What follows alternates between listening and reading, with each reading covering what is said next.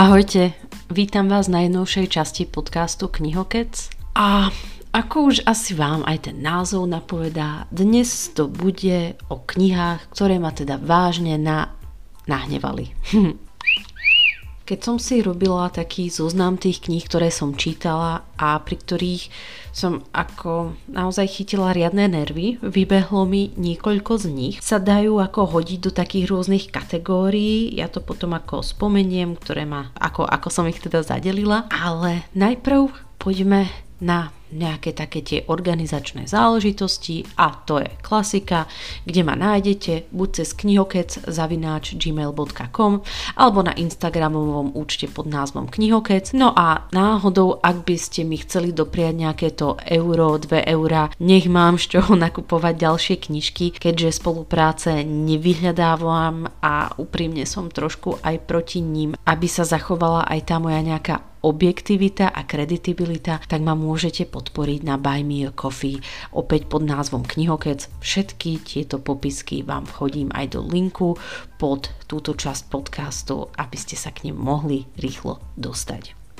Inak ešte spomeniem situácia je momentálne taká všelijaká. Narážam práve na svetovú politiku, ktorá sa deje teda hlavne na východe Európy.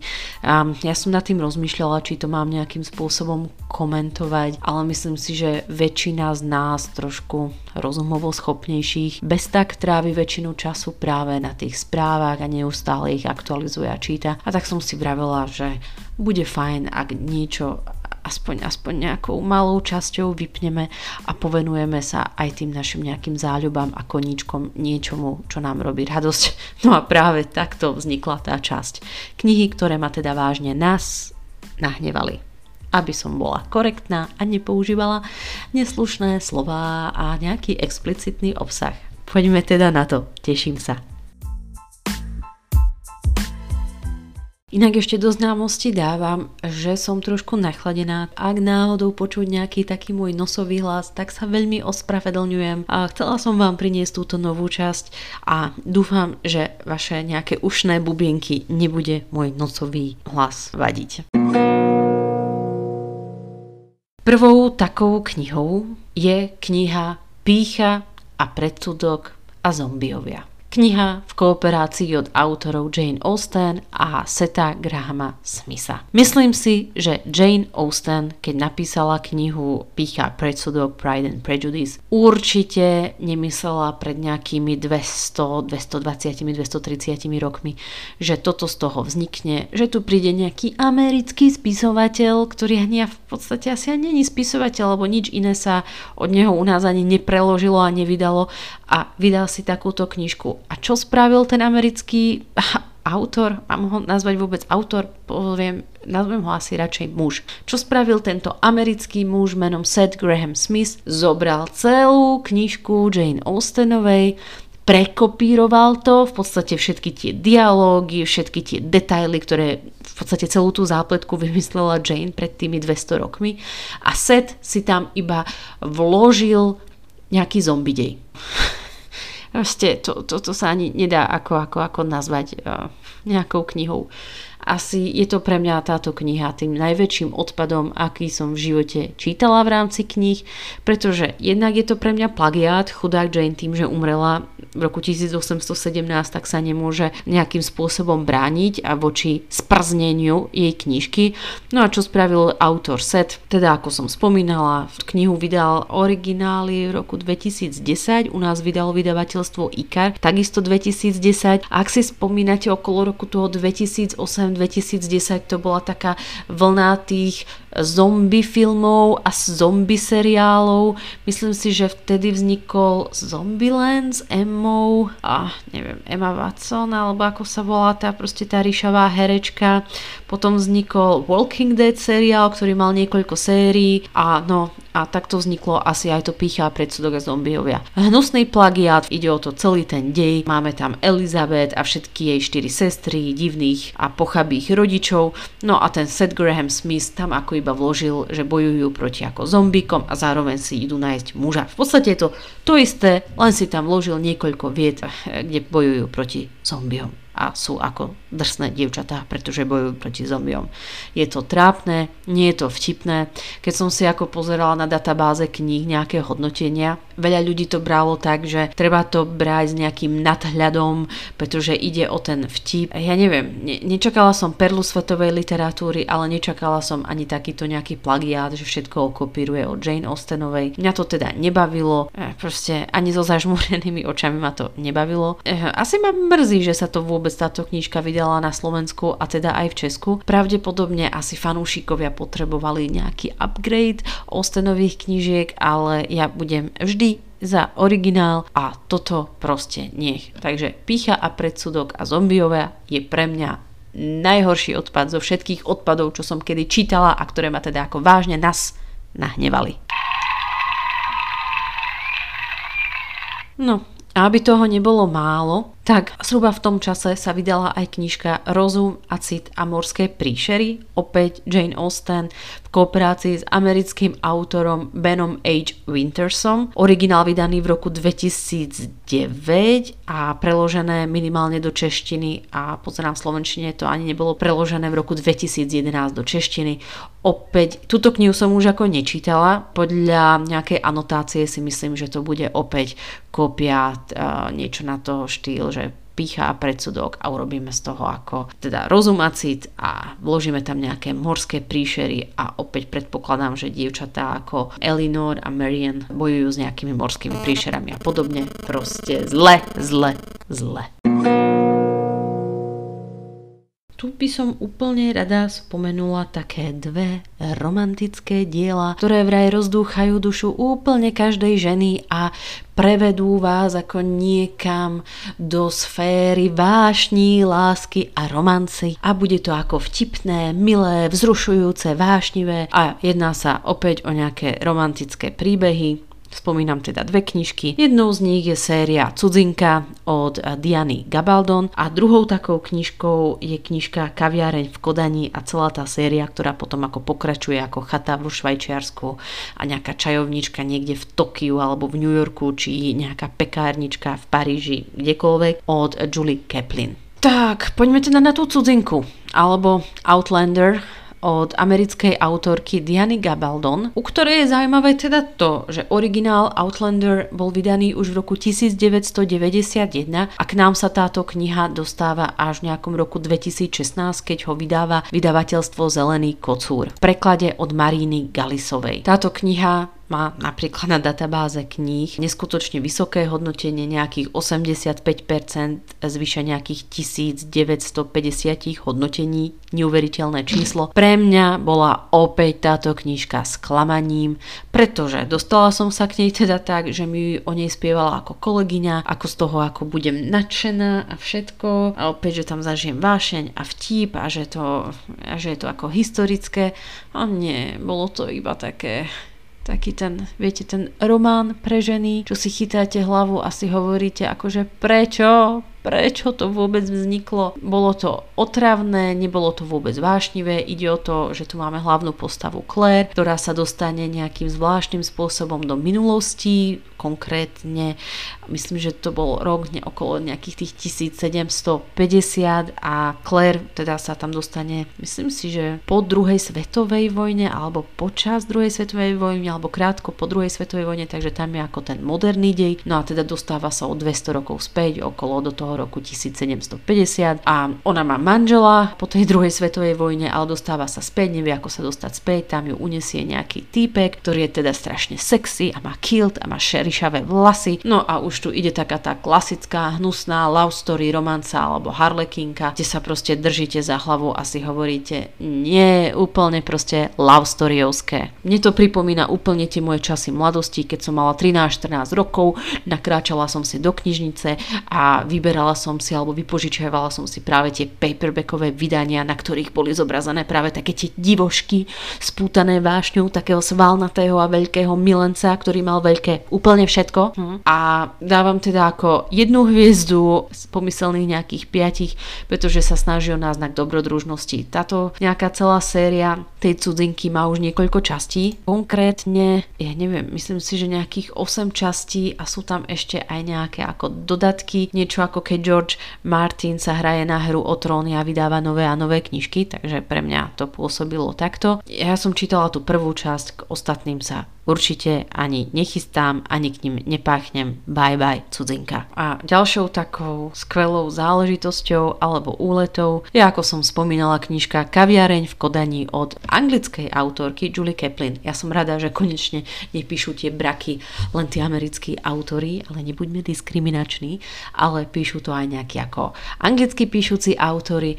No a ako som spomínala, Kaviareň v Kodani spadá opäť pod takú sériu. Celkovo Názov tej série sa nazýva Romantické úteky, toto je jej prvá časť, u nás vydalo Cosmopolis v roku 2020, e, originál e, vydaný v roku 2018 pod menom The Little Coffee in Copenhagen, od, e, alebo cez preklad od Alexandry Janogovej. Mimochodom, tie romantické úteky už majú v sebe takisto nejakých 8 kníh, ale viem, že v Česku už v podstate sú vydaných, myslím, že 7 častí, áno, končí to teraz poslednou chatou vo Švajčiarsku ale chystá sa aj 8. čas s názvom Domek v Írsku, ale myslím, že na Slovensku, ak si dobre spomínam, tak sú vydané len prvé nejaké 3 alebo 4 časti, myslím si, že 3 časti, nechcem kecať. Máme tu nejakú babu Katie, ktorá je milá, vhodná, snaží sa všetko vyriešiť, obetuje sa v práci, obetuje sa vo vzťahu, aby z ňou všetci vy a nebudeme hovoriť nadávky, aby z ňou všetci vydrbali, tak to je také asi vhodnejšie slovo. No a dostane v rámci ako pracovnej úlohy odniesť nejakých autorov, blogerov, kritikov práve do Kodane, toto je teda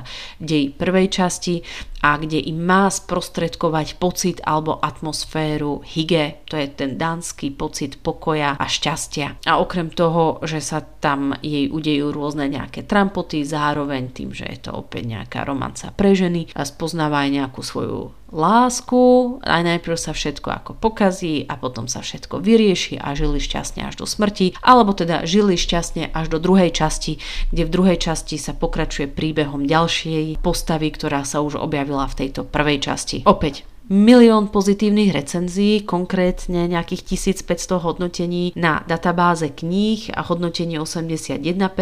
Hovorila som si romanca pre ženy, ale všetky komentáre tam píšu, že to nebolo také, že to bolo inteligentné a humorné. Tak som si vravela, wow, tak možno konečne sa to ako zlomí a vznikne romanca pre ženy, ktoré budem ako schopná čítať aj ja alebo aj iný nejaký priemerne inteligentný človek. A čo? Nie, nebolo to inteligentné, bol to sladiak. Opäť to bolo sladké až príliš. Ambiciózna, inteligentná žena, teda tá Katie, čo sa zrazu úplne pri tom peknom chlapovi, do ktorého sa zamiluje z pochabí, zasa nedokáže rozmýšľať, nemá žiadne nejaké inteligenčné kvocienty a potom ešte k tomu úplne otrasné sexuálne milostné popisy, kde som sa držala za hlavu, zakrývala som si oči a som si vravela, o, cítim sa trápne ešte aj za tú postavu, aj za tú autorku. Ďakujem, nie, v tomto prípade ani na dovolenku nie. A to som prosím pekne čítala knižku 50 odtieňov šedej, ale tam tá kniha sa nehrala, že je nejaká ako super úžasná knižka.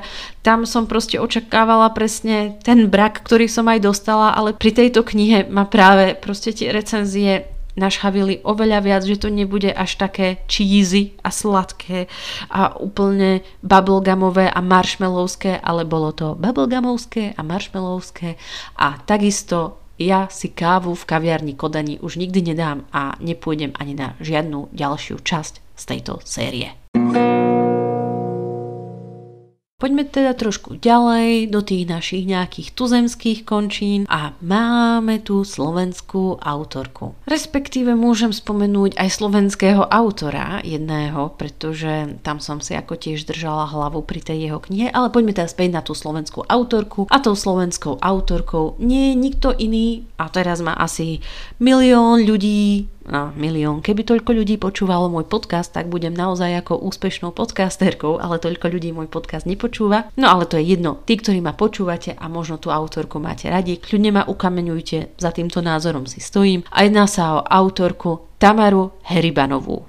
Opäť Neviem, čo na tej Tamarke všetci ako vidia je obľúbená, je všade v takých tých smotánkov, idných reláciách, všetci ju milujú, vie sa obliekať, má super sestru Babsi Heribán, ona má deti, aj tá Babsi, aj tá Tamara, Tamara má super nádherný rúž, vyzerá vždy upravená, manžela má fotografa nežiarlim, len proste je tam okolo nej postavená celá tá nejaká celebritná bublina, ktorá mne teda smrdí a nikdy som ako nechápala a nevedela ako pochopiť, čím je to, že je taká ako obľúbená v rámci nejakých tých celebrít, že o nej tak hovoria, možno je to ako fakt tým, že známa matka, známy muž, ktorý je teda nejakým fotografom pre, myslím, že portugalský Vogue alebo niečo také, to je jedno, až tak ma to teda nezaujíma. No a táto Tamara vydáva aj nejaké svoje knižky. Neviem, prečo som si to ako robila. Kníh vydala momentálne nejakých 6 kusov a asi som nejaká sadomasochistická, ale z tých 6 kníh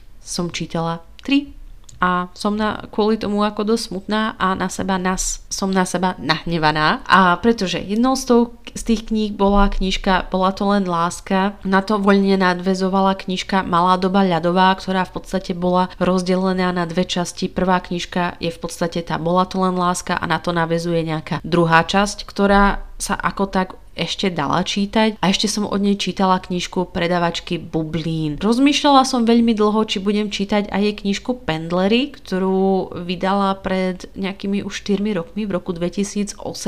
Čítala som na to také rozporúplné reakcie a som si vravela, že možno napraví tú reputáciu, ale potom som si vravela, nie Adriana, stačilo tých nejakých kníh, ktoré ťa fakt ako hnevali, na čo si to budeš robiť, je vydaných oveľa viac kníh a oveľa lepších a kvalitnejších ako knihy od Tamary Heribanovej a nebude si to robiť. Ja si napríklad doteraz pamätám, že pri jej knižke Predavačky bublín, pri krste tej knihy ona prišla oblečená do takej tej bublinkovej fólie, ktorej navrhol nejaký, nejaký slovenský návrhár, to bolo v roku ešte 2010, Bulvár Bulvár bol toho plný, ako keby ako urobila niečo nové, v podstate okopírovala podľa mňa Lady Gaga, ktorá prišla oblečená v mese, tak ona, ak vydala knižku Predavačky bublín, tak si na seba natiahla bublinkovú fóliu, halo, halo, ako strašne veľké terno. Ako vidíte z môjho tónu intonácie, Tamara Heribanová ma štve, jej knižky ma nebavia, štvú ma jej knižky, pretože nechápem to halo okolo nej a aký je vždy rozruch pri vydaní nejakej tej novej knihy, pretože keď si tú knihu prečítam, to halo vôbec nestojí za to. Väčšinou je tam ten príbeh o nejakej ženskej postave, ktorá ako hľadá svoju lásku, má to ťažké, aj s tou láskou to má ťažké, potom sa to nejak ako vyrieši a fajn, žijú spolu snáď až kým ako nepomrú, ale prosím nie takéto ako uh, knihy už nechcem čítať. A ja som načrtla ešte pred chvíľkou jedného slovenského autora mužského, nech nie som nejaká šovinistická a nespomínam iba ženy. Tá knižka, ktorá ma tiež ako naštvala, je knižka Som Paula od autora Ondreja Štefánika. U Ondreja Štefánika vôbec nemám žiadny problém s tým autorom, to vôbec nie. U knižky Som Paula ma naštvalo iba to, že táto knižka vyhrala Anasoft literu a ja nechápem prečo. Kniha bola vydaná v roku 2016, bol to taký ten ja to volám slovenský absurdizmus, takéto magické realizačno, proste také tie beží vám dej a k tomu vám ako hrajú nejaké predstavy, sny, surreálne rozhovory a príhody tých postav.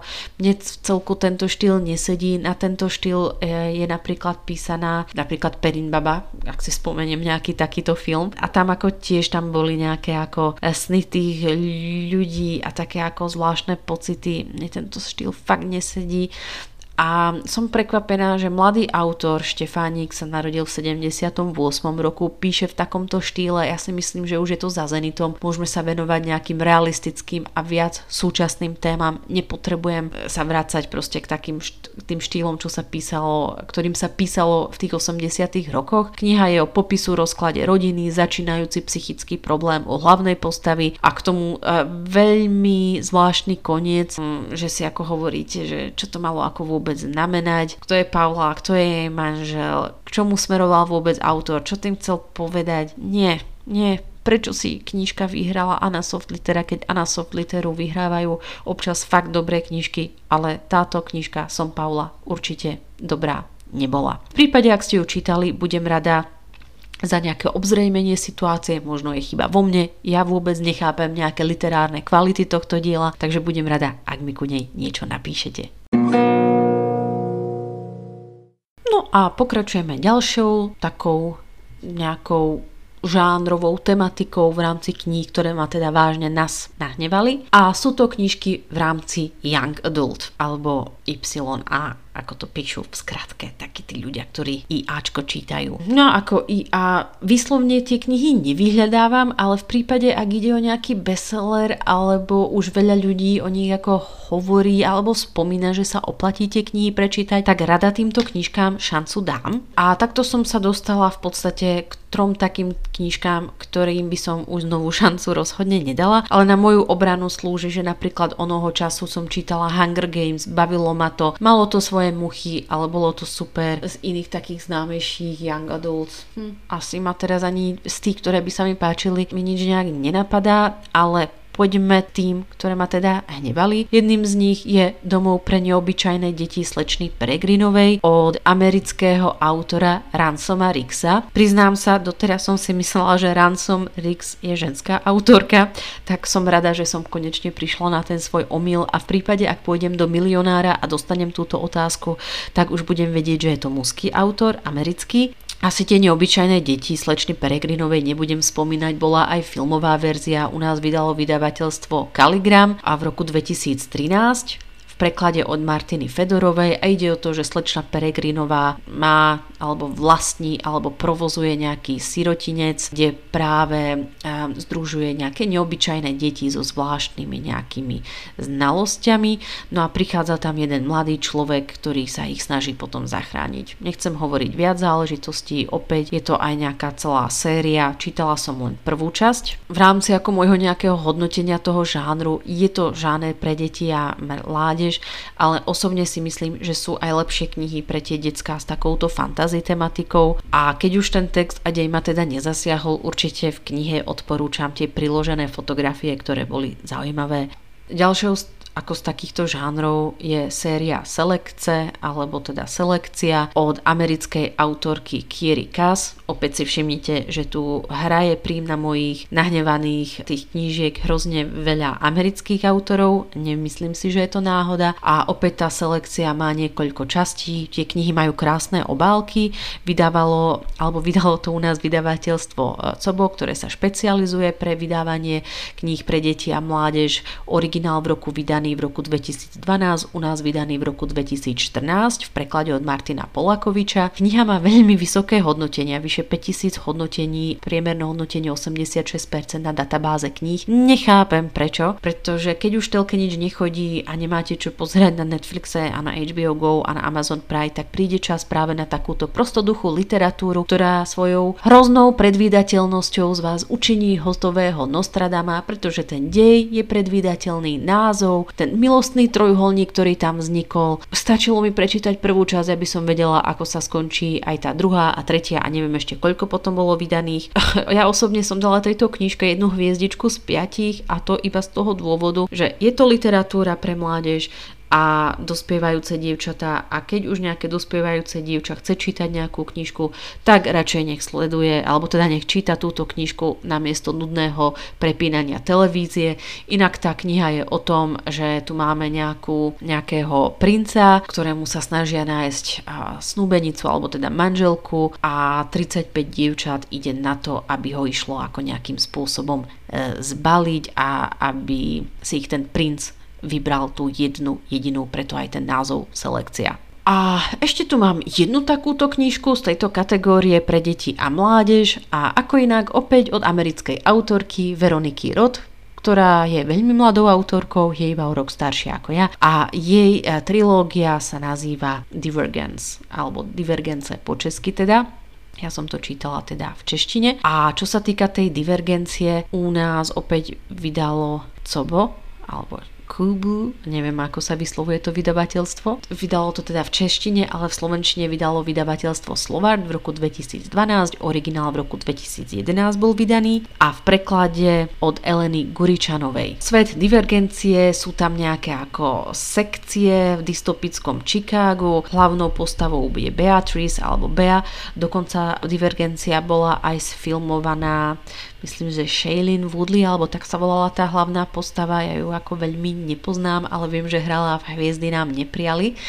A, a sú tam teda ako rôzne frakcie a každá ako má nejakú svoju cnosť. Niektorí sú ako obetaví, niektorí sú nezišní, niektorí neohrození, niektorí e, vzdelaní. Bolo to teda veľmi podobné Hunger Games a tam tým nejakým tým sekciám alebo teda tým jednotlivým okrskom alebo okresom, ktorom ako musia robiť určitú danú činnosť, tak podobne toto bolo aj v tejto divergencii. No a samozrejme Bea sa vzoprie a ide bojovať do nejakej inej sekcie alebo frakcie, ako keby mala pôvodne. Mm, má 16 rokov a opäť prežíva nejaký milostný trojuholník s nejakými dvomi mužmi, ísť za dobrým alebo ísť za takým tým divochom.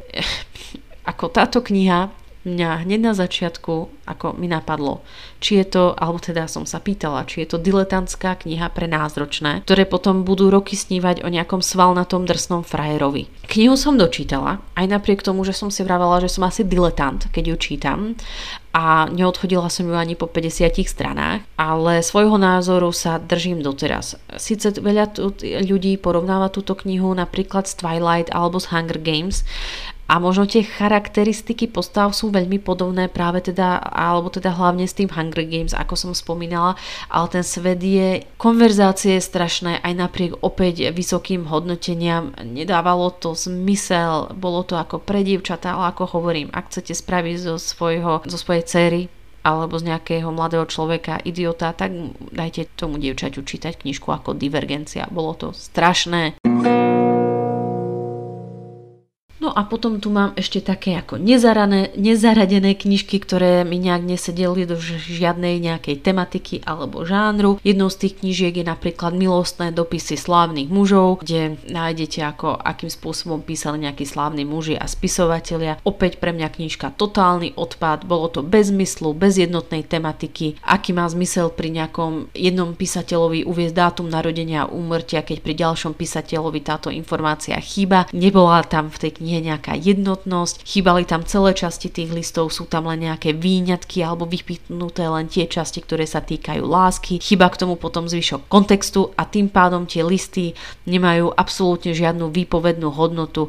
Neviem, či bolo podobne ako postavené alebo poskladané aj to anglické dielo Love Letters of Great Men, čo čítala aj Carrie Bradshaw eh, v Sexe v meste v knihe, ale ja osobne knihu hodnotím ako zbytočné peniaze vyhodené. Najviac ma rozhorčila druhá polovica knihy, kde nájdete nejaké prachobyčajné básne. Ja nemám rada poéziu, nečítam ju, nevyhľadávam ju a ja som túto knihu nekupovala kvôli neznámym a hlavne zle preloženým básničkám, ale som to kupovala kvôli tým listom, kde som sa chcela dozvedieť o tých slávnych mužoch viac záležitosti, akým spôsobom písali tie svoje milostné listy alebo dopisy a tým pádom kniha pre mňa odpad z rovnakej kategórie ako zahraďujem v rámci svojich ako kníh, ktoré ma nahra, nahnevali knihu Muži, ktorí nenávidia ženy od švedského autora Stiga Larsona, ktorý opäť má obrovské a vynikajúce hodnotenia, pozitívne hodnotenia, pre mňa kniha nie. Ja som osobne čítala lepšie severské detektívky a to výslovne severské detektívky nečítam, takže neviem úplne ako vždy povedať, aká bude predvídateľnosť deja, ale tu pri tejto knižke to nebolo nič, čo by tu ešte nebolo. Zápletka bola ľahko rozlúštiteľná, postavy ma nezaujali, proste nie. No a takú tu ako poslednú, ktorá ma takisto nahnevala, je knižka od anglického autora Edwarda Sainta Obina a jeho séria o Patrickovi Melroseovi. Konkrétne ja som čítala teda prvú časť názvom Nerieš to. Vydalo u nás vydavateľstvo Absint v roku 2018, ale originál knižky Nevermind bol vydaný rozhodne dávnejšie, v roku 1992. Do slovenčiny ho preložil Milan Kopecký. Ten prvý šok, čo som mala pri tejto knižke, bolo to, že táto kniha má ledva pár stránok. Ja som ju čítala v elektronickej podobe a tam mala nejakých 127 strán. Pre mňa to snáď ani nie je román, ale len nejaká novela. A dosť som sa čudovala, že prečo nemohli všetkých 5 častí vydať v rámci ako jednej nejakej obsiahlejšej knihy, napríklad tak ako vydávali onoho času ságu rodu Forsytovcov tri knihy v rámci ako jednej knihy. Takto som ja v konečnom dôsledku doľutovala vyhodené peniaze, pretože kniha mi teda nedala nič, možno tak pseudobláboli rozmaznanej britskej smotánky. Ide o to, že tu máme Patrika Melrosa, ktorý zažil ako ťažké detstvo. Nechcem asi spoilerovať, tak poviem, že mal teda iba ďac, e, ťažké detstvo. Dostáva sa aj nejakej sebadeštrukcii, aj v anotácii sa dozviete, že pravdepodobne ako to jeho ťažké detstvo malo vplyv na to, akým spôsobom sa správa ako dospelý človek. No a v tejto prvej časti nerieš to, sa rieši jeho, jeho nejaké prázdniny s rodičmi niekde vo Francúzsku, myslím, že to bolo v nejakej vile vo Francúzsku a čo sa vtedy ako stane a ako ho to poznačí. No a potom postupne cez tých 5 častí by sme mali prejsť jeho životom. Ako hovorím, britská rozmaznaná smotánka a ich pseudobláboli. Každý z nás sme mohli mať ťažké detstvo, niektorí sme ho mali ťažšie, niektorí menej ťažké, ale nebolo to nič kvôli takému halo, ako má táto knižka vraj. Iní čitatelia, ktorí túto knižku čítajú, tak ju majú veľmi radi, aj ju ako celkom hodnotia. Nie je to nejaká bestsellerová kniha, my, um, úplne u nás, napríklad ani v Česku, ani na Slovensku, ale keď čítam nejaké knižné Instagramy, tak dosť ju chvália ja ju nechválim, mm, pre mňa ako vôbec nie. A ako vravím, mm, mali ju vydať v piatich častiach naraz a možno potom by som na ňu nahliadala. Nejakým spôsobom inak.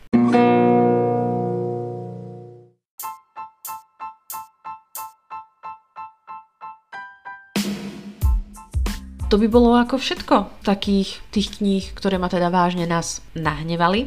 Dúfam, že vás táto časť bavila, že nepokladáte za nejaké ako negatívne to, že ja som bola trošku negatívna.